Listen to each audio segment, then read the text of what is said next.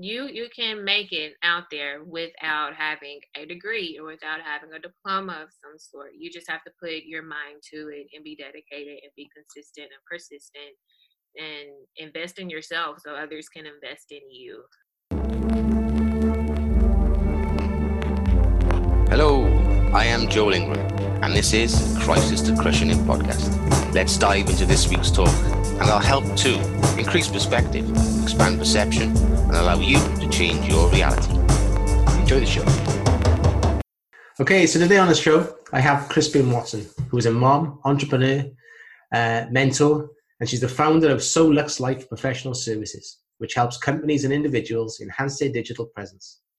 Krispin is the host of the So Lux Life podcast, whose goal is to help enhance the mental, physical, and spiritual luxuries in life through knowledge, coaching, training, and technique. Krispin also started a non-profit in April of 2020 called Perfecting My Crown Society. Perfecting My Crown Society is a private social group that focuses on empowering, informing, motivating, and all things positive regarding being a blessing to others. Krispin, welcome to the show. Thanks for having me, Joel. I'm excited to be here. I'm excited you're here mm. because I've checked you out on social media and I'm excited. Good old media. no, I'm loving your vibe, man. Okay, so tell us what's going on in the world right now. For me, just trying to get a grip on life this whole pandemic. Um, just trying to in, instill knowledge into my kids, trying to grow my businesses, as you mentioned. So, Lux Life is a podcast that enhances the mental, physical, and spiritual luxuries in life. So we're reaching out to different guests, having them come on our show, kind of seeing how COVID 19 is affecting them and their businesses. I last had a celebrity makeup artist. She was actually Nicki Minaj's, well, she is Nicki Minaj's key makeup artist. So she travels with her everywhere, does her makeup, and she's saying that, you know, COVID 19 completely put her business to a halt. But for me, it's kind of picked up since now people have time to actually sit down and do interviews. Mm-hmm. So I'm doing that. Um, the nonprofit, I'm really excited about that. Actually, here in a few days, we're giving away $150. We're going to have a real estate professional come on our live stream and just inform people about real estate and buying houses and that. So that's kind of what's going on in my world today. That's cool, man. Okay, so t- tell us, I'm a little bit curious. Tell us about this. Um, where's it going? Tell us what you classify as the spiritual uh, the luxuries in life. This you know what, what's the what's the what's at the core of that and how did we get there? Well we kind of got there regarding the spiritual luxuries in life. Um I believe in a higher power. I definitely believe in God, and I feel like nothing that I've done has happened um, without him. So we definitely try to bring out the best in everyone. When people think of luxury, they think of like tangible items, diamonds, money, things like that. But just your spiritual luxuries within yourself, your peace of mind, having a good heart, doing for other people, that brings so much joy. As well as the mental, as well as the physical luxuries like your health, your overall well-being. So um that's kind of that. I kind of forgot what your question was. no, no, you've explained it. So the next question then is um, to, to be putting this out into the world, there's obviously a story, there's obviously an awareness or a pivot point or something. So what was that? Not a point for me. I've always been like a go-getter. I'm always throwing myself out there. But at one point I kind of scaled back. I got married um, and unfortunately, that just took a turn for the worse. It didn't last long. We ended up getting a divorce. And the day we separated, probably like three or four days after that, was when I found out we were pregnant with our son, who is now two. His name is Grant. But that was kind of like one of the hardest things I've been through. Like, I don't, anybody that's gone through a divorce, I can imagine it's different for everybody, but it's really hard. So imagine going through a divorce and then you're pregnant, and I'm thinking to myself, oh my gosh, I'm about to be a single mom of two kids. Like, this is not what I wanted my life to be. but I just had to take it for what it was. And that was a pivotal moment in my life where I really started to focus on me focus on the blessings that I had, not focusing on things that had left out of my life or that were removed from my life. So that kind of sparked me to start So Lux Life um, because I want to help people just get to a better place in life. Oh, all right. I think that's very, uh, what's the word? I think if you can have a calling and you want to help others get to that point, I think that's I think that's the place to go and the way to go. Absolutely. It's it's I vibe with that because that's what I'm trying to do too. So it's cool. Like when you realize it's just not about the money, but it's more so about helping others. Um, it becomes much more I appreciate it more because I know where I've been. And honestly, with me, I'll get on social media on my Facebook. I have like 5,000 friends on there. And I got on there and just told them about my divorce because, I mean, you know, people talk when people know you're getting a divorce. Somebody really knows like what really happened. People are always talking. But I just kind of was like, shed my light on it. I didn't badmouth him or anything like that. But it was just like, you know, if you're out there and going through this situation, I'm here. It is okay. It's nothing to be ashamed about. And people started replying in my inbox. It's like, oh my gosh, I'm going through the same thing. I thought it was only me. Thank you so much for putting yourself out there and telling your story. So I do truly believe everything we go through is to help others. Sometimes, like when we're in it, we're like, oh my gosh, why is this happening to me? But there's always something greater that comes out of it. Absolutely. Do so from your discussions with you being authentic and open with your audience, do you think you mentioned shame that you don't think to be ashamed of? Do you think there was an element of shame to it, or is there something that stops people talking about? Because obviously you just shone a bright light on it and said, "Look, it's this," you know, right? um. Yes. Honestly, it's it's all about getting past caring about what other people think because people are going to always have an opinion about every single thing, whether you ask for it or not. And honestly, unfortunately, the world we live in, people like to highlight when people aren't doing well. Because, um, you know, like you have a wedding, you see all the wedding pictures, everything is happy go lucky. And it was like not long after the wedding where all of this kind of blew up. So like I've heard like the rumors and everything. I mean, I was even told, well, this he actually told me that I was faking the pregnancy just to, you know, like keep the marriage going and everything. And I was open and transparent about that. Like, um, I can't fake this big belly right here. Like it's definitely a baby.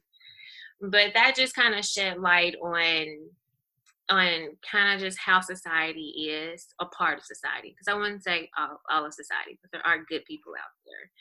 But you just can't you you can't let those things kind of affect you and stop you from your purpose or fulfilling the purpose you've been placed on this earth to fulfill. No absolutely. I mean i've got a friend that similar to yourself believes in a higher power. And there was an element of i don't say shame but it was there was other people's perceptions, especially like parental perceptions of that situation, which she was holding shame for. It's almost like she was holding the shame for them so that they could feel that way. you know? Right but yeah you just have to let it go um because it can be embarrassing because you you kind of start questioning especially in my situation it was like so random so out of the blue nothing that i personally did to him and you just kind of want the answer like why is it me like am i not good enough but kind of just getting past that pers- perception, getting past what you know people at the church will say or whatever. Your family, your family talks about you the most. Just getting past what your family is going to say. That I'm an open book. I like to be. I'm very transparent. Um, even things that I'm not so happy about, I tell people because at the end of the day, it ends up helping someone get through their situation.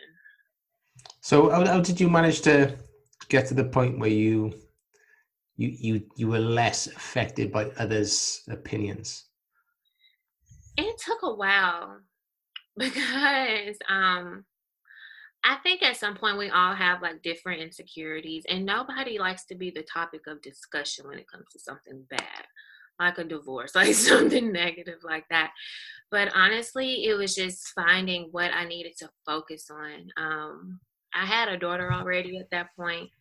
I was about to bring another life in this world, but me just really readjusting my focus and putting my energy towards things that would make me better instead of worrying about what people thought. And you know, it's not my job to clear the air or explain anything. um, but just you know, looking at my kids and knowing that I can't be sitting around here shame and hurt and thinking about why this happened or why that happened. I need to focus on smiling again, not letting them see me sitting here cry over a situation that I have no control over. But honestly, I would say like re- readjusting my focus, focus on what was important because people are not important. So when, once you learn that, people's opinions about you are not important. Yeah, it's it's funny how that goes, isn't it? It's uh, and it is. I think it's the it's the start. That's the start of the of the shift. I think for a lot of people. I know it was for me too. It was that losing that because you know, and also attaching your own worth to things. Like this week, I was I was doing. I mean, part of a mastermind, and the, one of the questions they had you go through like a uh, worst case scenario yeah, worst case scenario, best case scenario, fix it, mitigate it, and so on. Mm-hmm. And in the beginning bit, it was like the worst case scenario, and it was like, well, nobody buys it. Um, oh, that's it. Value not perceived, no one buys it. So when I went to mitigate it, I just sort of brushed over it. But when I went to fix it, I was like, well, if I'm going to fix that, all I do is delink my self worth from the product. Mm. And I was like, whoa, how many other, what else am I doing out of my life? Where else am I putting my self worth into something that is not intrinsic, intrinsically me? You know, it's not, it's, it's part of me, but it's not me. It doesn't mean if it doesn't sell, I am any less. Exactly. No? Yeah, that's a good point. Um, everybody definitely needs to hear that. I've been there. I've I've had an online boutique. I I will sell anything under the sun. You just have kind of have to find what works for you. Um, and when things didn't work out, I would always try to find a different method. Like, okay, how could I market better, or what is this company doing that I could incorporate into what I'm doing to get more sales, to drive more people to my site, um, and things like that. I've always kept like my same social media. Like my started my social media a long time ago when I had that boutique, which is kind of how I got the number of followers that I have on there now. But I just kind of transformed it into a platform for my um, for my nonprofit because I feel like that benefits and helps people more since I no longer do an online boutique. okay, so, so you're obviously entrepreneurial minded anyway. So that's awesome. Okay. So now I'm curious. So the boutique, you obviously pivoted. Yeah. okay. So what's what's can we go into that story? Like how how that pivot come about? um, with that, I had just had my daughter. I didn't really have a job. I think I got a job and just wanted to do an online boutique. I was kind of fresh out of college, something to do. I like clothes and fashion. Hey. so I started that just honestly selling clothes like via Instagram. And I was actually making money with it. I wasn't making enough to where I would stop doing my full time job and focus on that um i just i kind of wanted to do something less hands on because it was just me. I didn't have people working for me like i'm ordering the clothes they come in i package them up really nice i ship them out i'm sending out tracking numbers i'm ordering new shipment like doing the whole nine it just became too much but honestly it was a learning experience it kind of taught me how to market and to network with people. Um i was honestly just starting out probably had like a couple hundred followers on Instagram, but I started sending like a free outfit to I guess what they call Instagram models. but people that had like a really large following. So it was a market technique, just send them a free outfit, like, hey, can you shout me out? Direct people to my site. And of course they're like, yeah, like free clothes, so that that's kind of that's kind of that. I honestly just stopped it to start other endeavors. Um, I liked fashion; it was fun and everything, but there were things that I grew to like more. Like I started doing makeup. I am a makeup artist um, on the side, so it's a lot of different things that I do but um, I definitely try to find purpose out of all of them. So if you want to start an online boutique, that is one thing I offer through my So Lux Life Professional Services. I can definitely teach you how to get started, how to help you avoid some mistakes that I made, um, even though it's not something that are that I'm currently doing. So it's kind of the gist of this. So it looks like for, for professional services. I'm getting choked up over here. That's kind of the point of that. Um, to just kind of help businesses grow, help entrepreneurs get to that next level. And it's funny how the you're suddenly in a position after having gone through it where you can help people who are where you once were. Can you hear this train? Yeah. I'm so sorry. Oh, no, it's good. It's cool. It, it adds ambience. it's all good. Okay. That's cool. I like that. And I like the fact that you've been able to tweak and pivot as you've gone and learn from it. That's brilliant. Okay. But so you haven't always been this way though. So let's go back. Let's go back to primary school years. What does primary look like to you? And primary is, I don't know what they call it over there. So it's like um, early years. Like early elementary school, like kindergarten through yeah, I guess junior high maybe. yeah. So what who was Chris Krispin then? Krispin was just a little girl. My parents worked in the school system. So um like the principals and a lot of the teachers kind of knew who I was. So of course I was always on my best behavior. Um, it was it's kind of interesting because I know everybody um, there's a lot of focus on this whole like Black Lives Matter movement and things like that. And it was actually like in my younger years where I personally first experienced racism. Hmm. Um, so that's kind of interesting. It's not something that we talk about all the time, but it kind of helped mold me into who I am it kind of opened my eyes to know that everybody's different everybody doesn't think like you no matter how innocent you are or how how nice you may be you might not always get that in return but those years growing up I absolutely loved it um i had a few friends like a group of five of us and we had something called multi-age where in the first grade I was in a classroom that had kids from first, second, and third grade all in one class. and you know i kind of was kind of like the elite kids of the school i would say um, but like the kids that were excelling in their current grade they wanted to mix them in with kids of higher grades just to kind of see where they um, placed and ranked so that was like an experience for me. I'll never forget my teacher miss robinson one of the nicest ladies ever and she had a pet iguana for our class so she would always like read to us during story time and like have the iguana. It was really big, like sitting on her arm. But it was just how it just shows how how you treat people, even when you're little.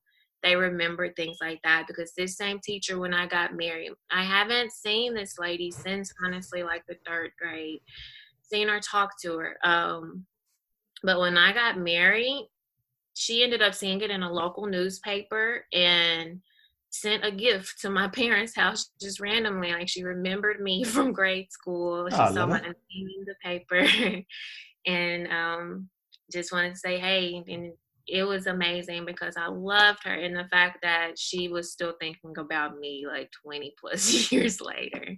That's lovely. Yeah, well, lovely story. Okay, um, okay, cool. Um, so as a child, um, so what sort of lessons do you think took you longest to learn as a child? Um, that I didn't know everything and to listen. Um, you know, sometimes kids when people tell them things, they have their own way of thinking. That's kind of one thing I had to listen to. Like, okay, I guess my parents really do know know, know what they're talking about. Like things they're telling me is is to help me be a better person, a better citizen for society. So I might as well listen.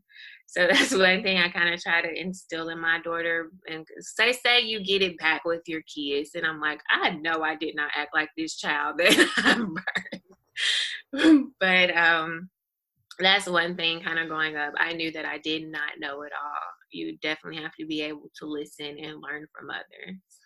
Yeah, absolutely. I'm going through now with my my daughter, my, my middle child. She's uh she's very, very strong um willed. Yeah, we say that, let's say that instead. and uh she's she took me on a weekend to the one of the protests in Cardiff for the for the Black Lives Matter. Mm-hmm. Um and I was trying to explain to her different things and she she almost like she wouldn't take it in because she had her own views, irrespective or any of anything I could possibly say. And if it didn't come off a certain site that she's reading or someone that she's following, then it, it doesn't matter. but uh, yeah, I was trying. I was trying to explain to her, like, and the wife, and I don't even know if my perspective is correct. But I was explaining about that situation. I said, I'm not 100% sure that that movement is addressing the root cause of the issue. Like, mm. I mean, if we don't put this out, that's fine. It's just I, I I'd like to go into it with you because for yeah, my for, for, my own understanding. So uh, from everything that's gone on right now, like I can remember that I watched a, a trailer on no a documentary on BBC that they call NYPD biggest gang in America. right, that's that's what that was the that was the title. Um, mm. And I said to my daughter, I said, I'm not sh- sure making it uh, about the Black Lives Matter. It should be more about addressing the root cause, which is the police, those police that are doing it, being reprimanded and brought to justice. And I don't know if my perspective is right or whether. Can you shed any light on that for me? Yeah, definitely. The black to me, because I'm sure it, it hits different for other people. But when I see Black Lives Matter and that whole movement, is honestly we just want equality, equal rights when it comes to police reform. Um, our black people are getting murdered by cops. These cops are getting off free. They're not getting arrested. Um, I'm, I do not know if you've seen the George Floyd video or not. Which I haven't seen that one. I, I, there was another person on there, uh, a big fella, like six foot seven, and this one guy's been campaigning for years. And I remember it actually it was like ten years ago. Um, I, I they they arrested him for what they suspected was illegally selling cigarettes outside a shop. Mm, Eric Garner. Eric Garner. I, I, can remember that happening, right? And I was sick. I was, I was sickened when I watched it on the documentary, but it's horrific. Don't watch this one then. no, no, it's it's and uh, but yeah, sorry, I interrupted then. So yeah, Eric Garner is the what I've seen. Yeah, um, but the whole George Floyd, which sparked this one, like to literally have your knee on someone's neck until they go unconscious and eventually die and you not get arrested on site. This is videotape. Had it been you or I, normal citizens, and we did that, we would be in jail like in a split second. Why why are police getting special treatment? Why are they allowing to kill people? And I know a lot of people like to say, you know, when we say Black Lives Matter, all lives matter. Definitely. We're not taken away from that. I agree, every single person on this earth matters. But we're just trying to bring awareness to the systemic racism that Blacks are experiencing in the United States. Um, and it's not just us, it's not just Blacks, it's all people. I, I just left the bank this morning, and the guy that was helping me was French and he spoke on how he experienced racism here in the United States. So it's not just us, but it's is it it it hurts when you when you have a black son and you see this guy literally getting murdered in the middle of the street by the person that's supposed to protect and serve. I have to have these conversations with my black son and say hey this is how you conduct yourself when the police stop you. Like don't take your hands off the wheel. No sudden movements. Be very very polite is is is is two different worlds and people don't realize that they exist because like my my white friends that i have they don't have to have these conversations with their kids no. but it's we just honestly just want police reform. We need to be able to trust those that are set out here to protect and serve. Um, again, the the racism it needs to stop. I, like again, I've experienced it growing up. My high school had two different cheerleading teams. They had a football cheerleading team and a basketball cheerleading team. And back in the day, it was all whites on the football cheerleading team, all blacks on the basketball cheerleading team. If you look at it now, it's still the same. I was on the football cheerleading team, but honestly, it was like only three black people out of, you know, 25 whites. So it's just like that segregation that still exists in America that just honestly, seriously needs to stop. Uh, thank you for enlightening me. Uh, yeah, yeah, I, I yeah, I, to me, it didn't. I didn't realize that that that movement was about uh, police reform. So appreciate you informing me. And that's just one part of it. That's a big part of it. That's you know, police reform, um, just getting justice. Like there were, I don't know if you heard about the jogger, Ahmaud Arbery that was jogging in his neighborhood, and three or four white people just came up to him and ended, started a fight and shot him. Um, these people have not been arrested well, I think they have been now. I think one of them has been now. But it went it took like 2 months for these people to get arrested. This guy wasn't doing anything. This person was videotaping and he was jogging in his neighborhood. They said he looked like a robber and was asking him a bunch of questions, interrogating him, eventually fought him and shot him multiple times and killed him. So it's happening. It's happening a lot. Um, and these are just the ones we're getting on videotape and seeing. So just imagine the lives that are being affected that are not caught on camera. Well, yeah, exactly. I mean, that that's why that documentary on BBC was so eye opening because there was a fella on there from the, I think he's from the NYPD police force. Um, he had said something a few years ago, which was understanding, sort of siding with it, and then he removed himself from it. And he said, well, actually, no, he said this is like systemic um, and how he himself was getting persecuted, although he had a long time with, within the department. You know, it's mm-hmm. it's crazy. I mean, especially from my perspective in the UK, so some officers are armed, obviously, but to think that that goes on is just mind blowing. It's scary. Um, you know, I feel like I'm a model citizen. I'm not out here doing anything I shouldn't be doing, and I personally was stopped one night. My sister stays in Mississippi. Um, and I was visiting her. I had gone out with my brother and a friend to like a bar. And I was on my way home. I literally had one drink, but I had the wristband on from the bar. So I guess you could tell I'd been out. Um, so I get stopped by this cop. He's shining a light all in the car. Um, he was like he shined the light on my arm. It's like have you have you been out? You've been to a bar tonight? I was like yeah the place was called last call. So yeah i just left last call. It's like have you been drinking? I said yeah i had a drink like no point in me lying at this one because i know i'm not drunk. And so at this point this guy starts being very rude out of nowhere. Like they had me doing a sobriety test like, you can take one here. Like I passed the sobriety test and they just let me go, no ticket or nothing. So why did I get stopped? yeah. You didn't explain I was you, you didn't even give me a speeding ticket, but we're out here for an hour because you saw a wristband, but I guess they have to do their job. But the thing is my sister came out there. They called her out there, and my sister, honestly, she doesn't drink. She doesn't do anything. And when she gets out here, the guy was like, "Oh, she she she looks like she's high right now." And we're like, "What?" crazy. Like the police here, they can be scary. I'm sure there are good cops. There are wonderful cops. I appreciate our law enforcement.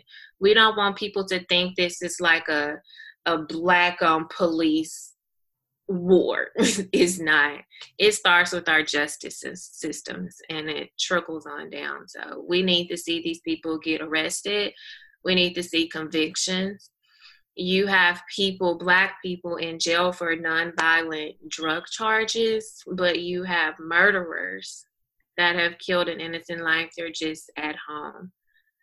I mean, the George Zimmerman, the Trayvon Martin. Do you remember that one? No.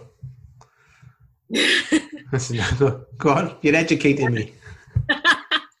yeah, I mean, we will have to spend a whole month to really break it down and, and get through what's going on. But the whole Trayvon Martin, a teen in Florida, was walking home um, one night. He had a hood on his head, minding his business, walking home in a neighborhood. This neighborhood watch guy gets in his personal vehicle and it's like following, harassing the kid. Got out, ended up starting, started a fight with the guy. And I guess the teen is fighting back, but he ended up shooting him multiple times and killing him close range. And this guy is out free.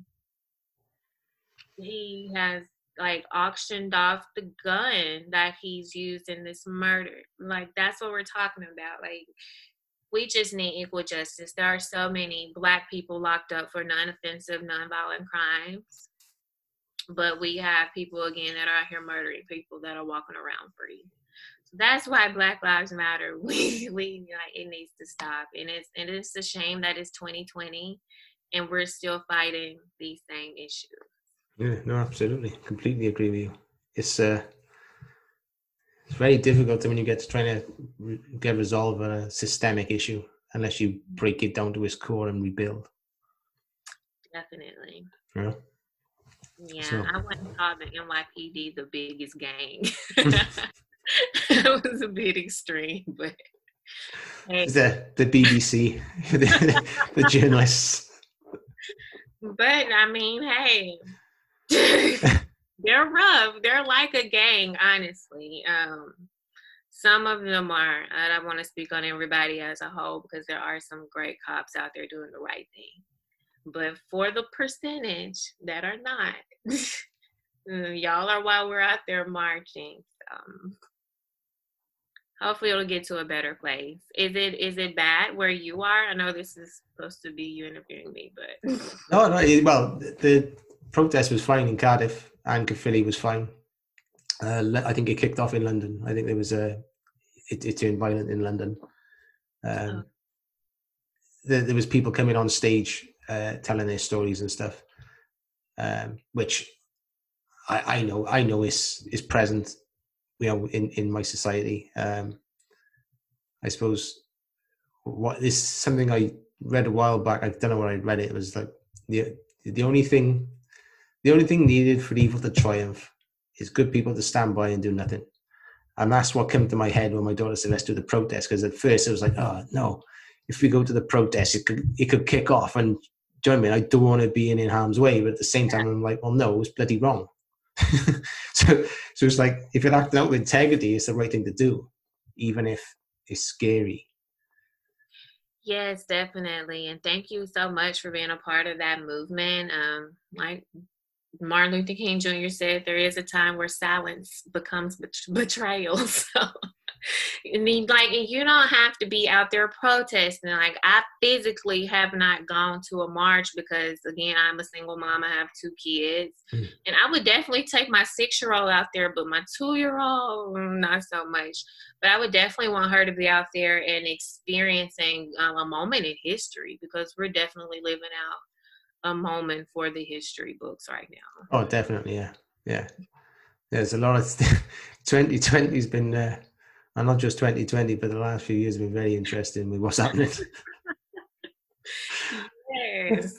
2020 is one for the books. indeed, indeed, indeed, yeah. Okay, um, I digress then. So thank you for the education and uh, enlightening me. I'm always willing to get my mind and my world perspective expanded. Yeah, definitely. okay, so where were we? Let's have a look. Um, I think oh. we're kind of getting past like the primary school.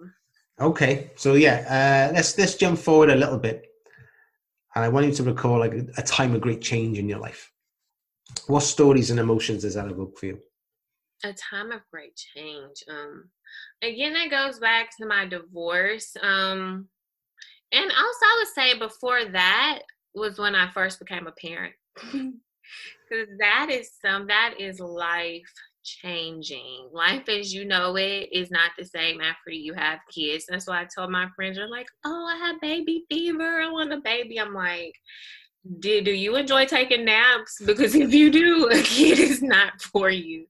Just rethinking. But there's such a blessing. Um, it was at that point because I really had no responsibilities before then. Um, I was young. I had my daughter right after I graduated college. And I was young. Before then, I really had no responsibilities. I was in school. Um, I really didn't have to work a job in school, but I did just because I like to have something to do. But prior to, I mean, that that just really taught me responsibility. It taught me to, it taught me to stop being selfish and to really look out for others and be the best person I can be because I have someone else looking up to me.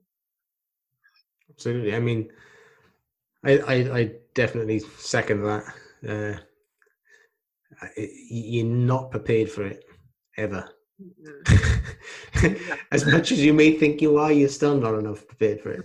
Um, yeah, it's. I, do you know what? I wish they come with a manual or something because. What thing? Because when I like, I was very young. Like, uh, and my and my wife was young when we had our first, and we were so ill prepared to be parents. We loved we loved the baby, um, and we did our very best. But like when you sort of look back, like me in particular, there was so many things I did wrong. Like you know the way I handle things and approach things, and I, yeah, it's just. And I know you've got to go through those things so you can improve on the next one, and each one is an evolution. You know, right? Uh, yeah. So when you, I got I got a friend in work that says he was super tight on the first one, a little more relaxed on the second, more relaxed still on the third, and the fourth one's feral. you're like the first one you're trying to do everything right and this and that, but the second one you're kind of like, look, we're just gonna get by. it's it's a blessing though. I love it and it, it teaches me so much. It, it slowed me down. It made me want to be an entrepreneur and teach her that there are other avenues out there that you can take. Um, I personally wanted to go to cosmetology school right out of high school to do like hair and things like that because I like like hair and makeup. But my parents are like, no, you need to go to college, get a degree, have that background. So I'm like, okay. So I went. Um, fortunately, I had a full scholarship to the university that I went to, so I didn't have to get in any debt or anything like that. But I definitely want to teach her that there are other avenues. I definitely am not saying don't go to college. It's great. I'm glad I went. But you you can make it out there without having a degree or without having a diploma of some sort. You just have to put your mind to it and be dedicated and be consistent and persistent and invest in yourself so others can invest in you. That's kind of what I want to put out there. Um, she nice. changed my life, so I want to help change lives of others. No, that's nice. Yeah, I, I, we're the same. Uh, like the biggest thing I, am trying to drill into my kids is um, about a job, having a job. Like I've, I've, I've just literally got off the phone with my works because I've taken uh, redundancy. So it's like I'm excited for what's coming. Mm-hmm. But a while back, I was like, "Oh, what do I do?" Because it's sort of like you know it's this opportunity do i go for it or do i just stay safe and i what the what shifted my choice was re- realizing i had uh, three pairs of eyes downstairs watching my very actions and that's just sort of made the decision for me like if they if they see me settling and that's mm-hmm. m- my thing is about s- settling and just living with mediocre it drives nails into me So if I was willing to do that, then I was making a mockery of myself, but also what the kids, my children, would actually then interpret as what is okay for life. Yeah. You know? Definitely. They look up to us. So I definitely tell any parents, young parents, old parents, your kids are looking up to you. Um, what you expose them to, the things you teach them, will kind of mold them into who they are when they grow up. Um, it starts in the home I know a lot of people um, when they mention like the whole Black Lives Matter movement, when they say, "Well, black on back black crime is an all time high," but like, I mean, that's not true. I mean, all races kill each other, but it starts at home. It starts with us in the home and making sure we're we're raising citizens to to love and not hate and help others out. Yeah, no, absolutely. Yeah, the um, I, I've, I that's the that's the, what we try and drill into ours. Like, and sometimes my son will say, "Oh, what what are you doing that for?" My fifteen year old, he's get a bit confrontational and ask, and I'll say, "Well, I'm trying to raise somebody that's morally and ethically right." Do you know what I mean? I want you to understand that there's principles that you live by and how important they are. And one of them is your word. Like for me, if he says he's going to do something and he doesn't do it, and he lets me down, or he lets himself down by by doing that, and I'm banging constantly banging onto him like your word is all you got, me. That's that, that's the most valuable thing you have is saying to someone, "I'll do that for you," and then you mm. don't do it. You right, your word is your bond, definitely. Yeah. Um, that's one thing I try to instill in clients that I work with. Um, if you say you're going to do something, do it. If you're not able to do it, definitely follow up or communicate.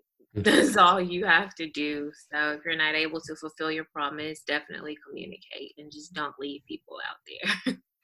yeah, I'm with you on that one too. Uh, when when we first got together, I, I was banging on to my wife for ages about communication, communication because she was super quiet, super timid, and mm. uh, like the first time we went out for a meal, she, she's I was I was asking her, would you like this or would you like that on the menu, and she squeaked. I kid you, I kid you not. The, the, the words were a squeak, and I was kept saying, "Pardon, pardon." yeah, yeah, but uh, yeah, I said it was important to get this dialogue going. It's, it's a critical factor within a relationship. This communication skill, you know. Yeah. okay, cool. So, how does Krispin view and deal with obstacles in life? I take them head on. When I learn that everything in this world is not going to work out how I intend for it to, you you kind of have to expect you have to expect the worst. Not saying to be like a pessimist and just out there thinking negatively all the time, mm-hmm. but definitely have in the back of your mind, no matter how great something is going, something bad could happen. How are you going to adjust? How are you going to let your emotions get in the way? Are you going to let how you feel affect your production or you moving forward? So, um, definitely take things head on, address them for what they are. Um, don't, don't, don't leave yourself out of the obstacle, if that makes sense. Kind of reevaluate yourself, like, okay, what could I have done better yeah. to avoid this from happening? Um, how can I handle this in the future? So just kind of like, kind of take some some self awareness and just take take respons- responsibility definitely for your mistakes and for things that come at you. Learn from them grow. Use it as a learning opportunity um, because when i went through that whole situation with my ex-husband went through that divorce one thing that helped me cope and to get out of a rut i started writing so i wrote a whole book in nine days which i still haven't published because i kind of have to reevaluate it and see like okay i know i wrote this book from a place of hurt it wasn't like bashing him or anything but it was kind of just helping one grow from pain to purpose. So be on the lookout for that in the future. I'll definitely have to send you a copy. Is he got a title yet? Um, it's kind of up in the air. one of the titles was "Where Did Daddy Go?" Um, just kind of catchy because my daughter literally asks, "Where did Daddy go?" when he was gone. So that's kind of that. Um, I started with From Pain to Purpose, but if you Google that, there are so many books called From Pain to Purpose. So I'll definitely let you know when, when that is in the works. Yeah, please do. Yeah. I got someone I can connect with actually, so we talk after. Oh, for sure. okay. Uh, have you ever thought about getting your daughter to write that book? I haven't actually, because he was her stepdad. Um. Yeah. No. No. it's um. mm-mm. not not as in like the the version your version, but maybe a version of, of whatever she dealt with at the time. You know. Right, and she was like five ish at the time when this was going on. I'll definitely keep that keep that in mind. Maybe a sequel. I love what you said when I asked you that question in the phone. You said it's natural to have emotions, but I fuel any negative energy into creating something resourceful that will help me and also others. You you did something great there in that sentence. You said it's natural to have emotions, but what you didn't say uh, about making the emotion a negative. You, you then transform the emotion into an energy which Mhm. therefore means it can change. I mean, te- when people tend to uh, describe emotions, they describe negatives as positive and negative, Mhm. but we need all of them. Definitely. You know, all of them are there for a purpose. I mean, I- got this thing I'm strong on, like understanding, especially from a male perspective, which we tend to just, and we- not that women don't either, but men tend to shove stuff down inside rather Oh, yeah. than show it. That's a lot. So for me, all my emotions are signposts. They, they're pointing me somewhere. It's just using what you just said, exactly what you just said. That's self awareness, um, and uh, which would then create the personal responsibility. But all that starts with journaling. Yes, it really does. And what kind of stuck out to me when I was going through that, I was literally like crying every day for a while. And I had a friend, Jeff Runnels, um, amazing person. I'm gonna have to connect you with Jeff. But he just kind of told me was like, hey, you know, where where your focus goes, your energy flows. So if you're focusing on the negative things, you're putting energy towards something that's not helping you exceed, that's not helping you get over this rut that you're in. So that really kind of changed my perspective on life. Like, let me focus on the positive things, no matter how bad things may seem in the moment. Mm. What's going to come out of this? How is this going to change me to become a better person? So I kind of try to look at it from that perspective. Because honestly, nothing bad can happen in my life nowadays. Was just, I'm like, okay, what's next? Let me see. I'm gonna how I'm gonna get through this and just worry about the next thing. That's it. And just keep moving forward because then it's inevitable. Everything Yeah. you want is inevitable. Right. And like we can't focus on the past. There's no way we can go back and change it. So I dwell on it. I know it hurts sometimes. I know things don't work out how we want them to. Write it down.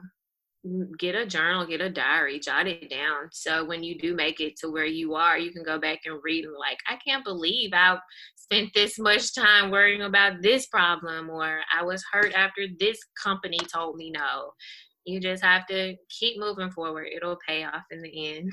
Absolutely, hundred percent. Have you ever had, um Have you ever watched Kung Fu Panda? Um, a long time ago. Have you, do you remember what he, Master Oogway says? No, I didn't say. He he, he says, um, "Yesterday is history, tomorrow's a mystery, today is a gift. That's why they call it the present." Oh, I love that.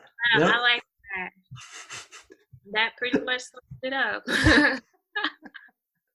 I'm a big fan of Kung Fu Panda. Okay, uh, tell me a story about something that's amazed you. Um, something that has amazed me was actually seeing how different cultures live.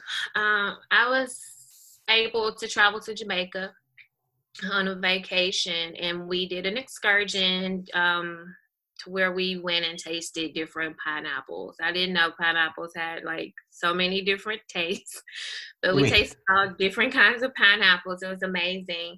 But getting from there, like from the resort to where we were going up in the mountains, we actually had to go through like the city part of Jamaica. So, you know, the resort is all nice, fancy stuff we're used to, but driving through there, it made me realize like how blessed we have it over here in the United States. I don't I don't really know, but I'm, I'm sure y'all are blessed over there where you are. These people didn't really have electricity. It was literally and I don't want it to sound negative, but it was it kind of was like the slums. I don't know if anyone kind of knows what the slums are, but it's just like not a nice it's not a nice area. It's just underdeveloped and it, it just kind of amazed me and opened my eyes like wow people are out here living without the things you feel like you can't live without. People are out here living without Wi Fi and cell phones and television and things like that. So that really opened my eyes and caused me to be more grateful, definitely, for the things that I have and the things that I'm able to do.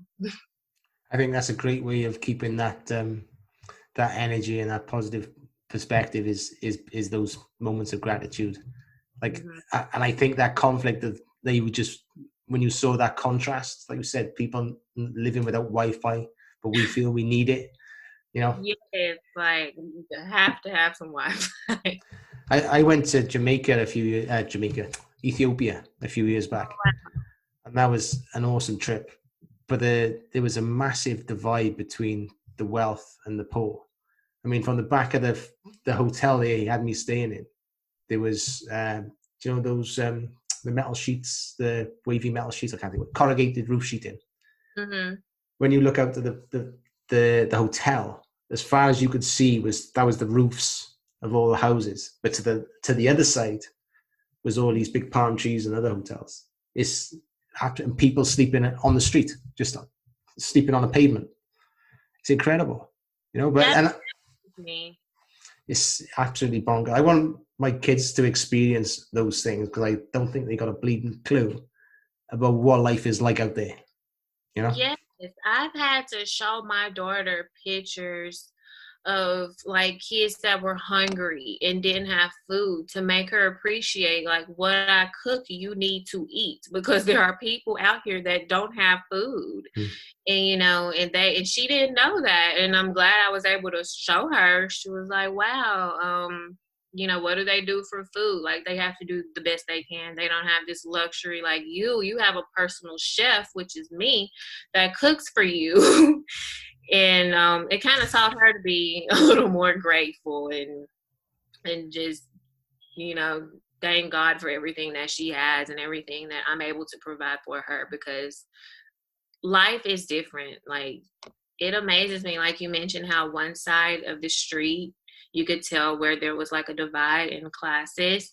I mean, it's like that in America too. It amazes me that America could afford a twelve trillion dollar you know, CARES Act, COVID 19 pandemic relief act, but we still have people that are homeless on the street.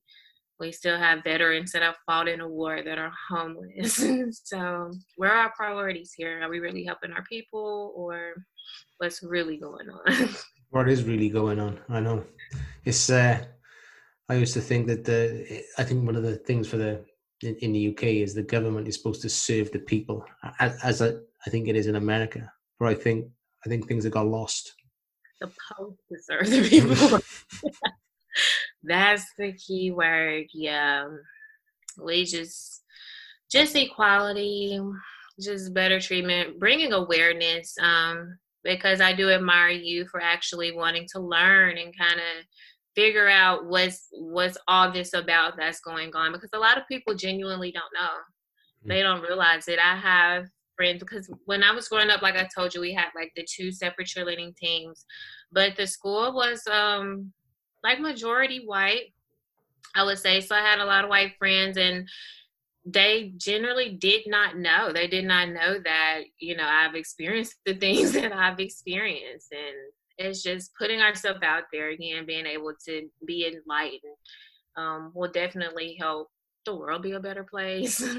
Yeah, that's, that's it, isn't it? We're all, well, I am anyway, and Dean, and I, I doubt there's a lot of other people that's open-minded enough to take things into consideration and make their own opinion. Because that's what come over within the talks was one of the guys got up um, and he said, "It's if you haven't got an opinion, what do you say? If you haven't got an opinion or don't want to have an opinion, you're a racist."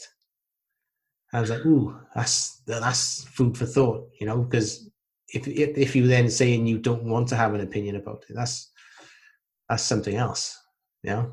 Right, it's kind of like you're agreeing with what's not right, and I feel like everyone should stand up for what's right.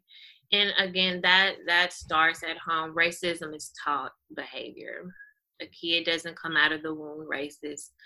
Um, and I know black people that are racist. It's not just like whites against blacks. It happens in all cultures and all um, ethnicities, but it's definitely instilling in our youth um, just the truth about what's going on and why we should act like we have some sense out here and just be compassionate um, and pray and just be a better a better person.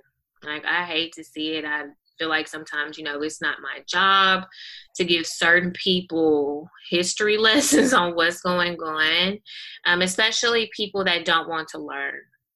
So the people that you know like to be enlightened and informed yes definitely. I would love to tell you about you know the oppression that's been going on 400 plus years over here Mm. But you definitely have some people they don't they don't understand one way of thinking, so they're just stuck in that mindset. They can't see it any other way. Nothing you tell them can make them change. But again, it starts in the home. What are we teaching our children? What are we teaching our youth? What are we instilling in them? Yeah, absolutely. Yeah. My daughter didn't realize she was black until last year. No way. Teacher color, yeah. she didn't realize she was black until she went to kindergarten. So imagine that. That's nuts. Oh, I don't know. That's sad. Isn't it? Yeah. well, you know, well, you know, the fact that we have to we have to talk in that sense. Mm-hmm. We have, you know, we have to distinguish through color. But obviously, like, well, yeah, I don't know. It's just blows my mind. Yeah, because that's just like a conversation that never came up because I never wanted her to feel like, okay, I'm black. I have to only like black people, only whatever.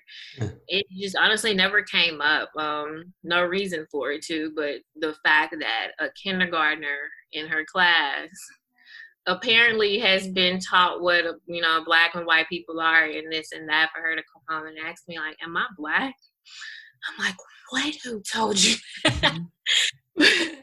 and I just like had to have a conversation with her, like, yeah, yes, you are. Like, mm-hmm. and she just really didn't understand. She just thought everybody was the same. Like her daycare, and had white and black kids there, so she just kind of thought she just knew people were people. Hmm. She didn't see people as like a white person or a black person or a Mexican. Or kids are innocent. That's but, beautiful, isn't it? I mean, we could learn a lot from kids. Yeah. yeah. Yeah, absolutely. Okay, so tell me, uh, looking into the future, what's the craziest and most exciting thing you'll be experiencing with you and your family? Honestly, I don't know. I leave that open because I don't want to limit myself. I don't want to sell it short, and you know, I say something, and then God just really blows my mind as to what's going to happen. Um, I definitely, when this whole COVID 19 pandemic moves on, I want to travel more with my kids, um, help them to experience different cultures and help them to see different things. Um, but that's it. I'm like, every day, every day is, is new. I'm actually taking the real estate test Thursday to get my real estate license. So. Oh, well done this is a new venture I'm going to go on. I know a lot of people looking to invest and buy houses. So, hey, I want to be here to help. That's it. There's nothing wrong with having multiple avenues of income. Oh, yes, definitely. Awesome. Okay. Well, Krispin, thank you so much for your time today. It's been uh, thoroughly interesting and engaging, and uh, I've learned a lot. So, thank you for that. Uh, thank you. no problem. Yeah, I just want to thank you for your. You've got a lovely way about you, a lovely energy. Um, yeah, and obviously very knowledgeable too, and I've have a, a, a varied experience of life. So having multiple perspectives can only help other people, and that's yeah. important. True, definitely. Krispin, thank you very much. Thank you. Thank you for listening today. I hope you enjoyed it. My name is Joel Ingram, and I am a certified NLP coach. I help passionate, resourceful, and professional people feel stuck and unfulfilled with aspects of life to rewrite their narrative and chronicle a new, engaging, and captivating future. Please subscribe if you found benefit.